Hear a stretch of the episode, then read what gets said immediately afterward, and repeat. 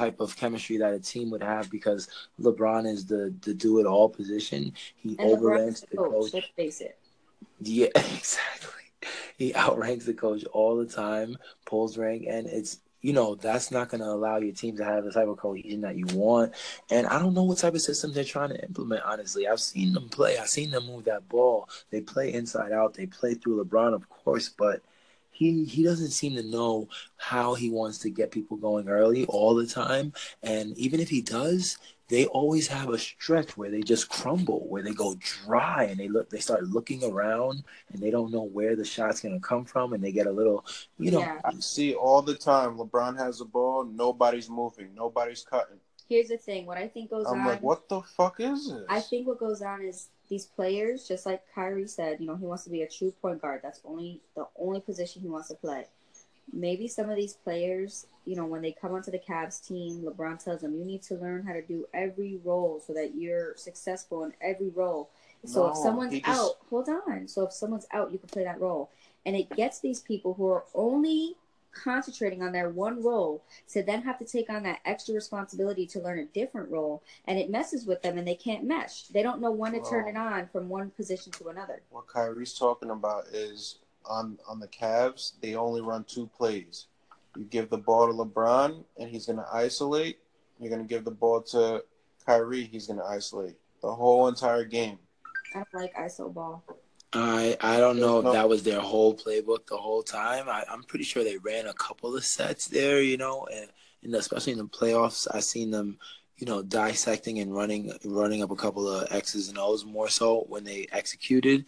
But you know, it wasn't it seemed to be consistent when because when they run the plays and it gets an open shot for somebody else, but time after time the role players aren't stepping up and knocking them down, then it just becomes ISO ball for Kyrie and LeBron all night. And even that made no sense because you oh you got two nasty dynamic players. Why are you not running the pick and roll with those two?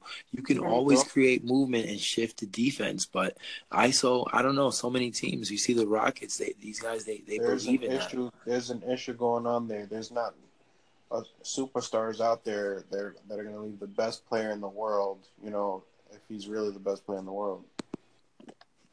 Yeah, I guess that's up for you know that's a matter of opinion. But come on, let's move on to the um, next topic. We have a lot of topics to go over.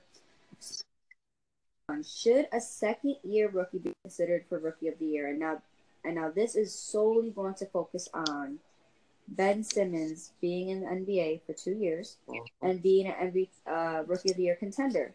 Now, do you believe that I don't believe they should be called second year rookies, and I'll get into that later. But do you think that a second year rookie, as what the NBA labels him as, be considered for rookie of the year due to him receiving all the benefits of playing with NBA players his first year? Not necessarily playing the NBA games against other teams, but at least practicing and, and learning from that NBA team that he's on. Yeah, I think he should be disqualified because he's traveling with the team all year round. He's getting Whoa. nutrition the training, the development. He's watching, you know, he's seeing how it is to travel. And when these rookies come in, like Kuzma um, and Tatum, these wet behind the ears, they have to experience all that stuff while they're playing. This guy didn't play the whole first year. He knows what kind of to expect.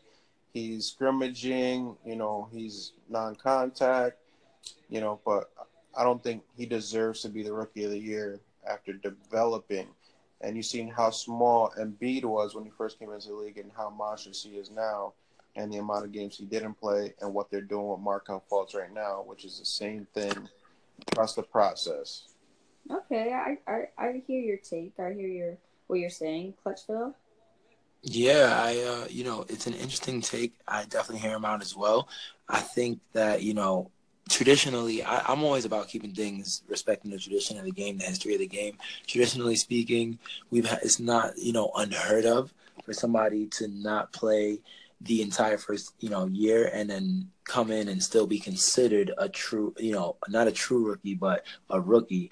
And since that you know they they don't have the actual NBA game speed experience it never seemed to bother me before. But Matic raised raises some really good points that they do get a lot of benefits. Traveling with the road schedule alone of an 82 game and having to play and practice and wake up and manage all that it's it's